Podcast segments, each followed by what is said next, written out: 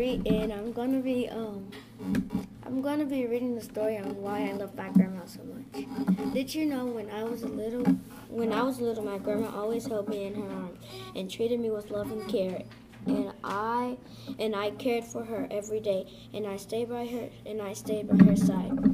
I cared for my grandma because when she loved, because when she loved me, I wanted to return the favor. So that's why I cared for her. I stayed by her side because she was always there for me when I needed when I needed help. So I wanted to be there as if she was for me. I love my grandma and she loves me. She also cooked my favorite foods like pizza, spaghetti, and my most favorite food, grilled cheese sandwich.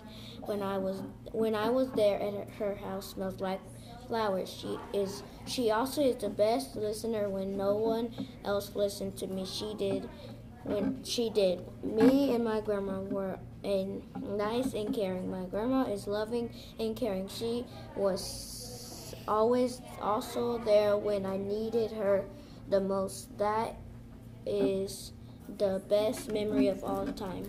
I could not ask for anything else but to see her one more time. Thank you.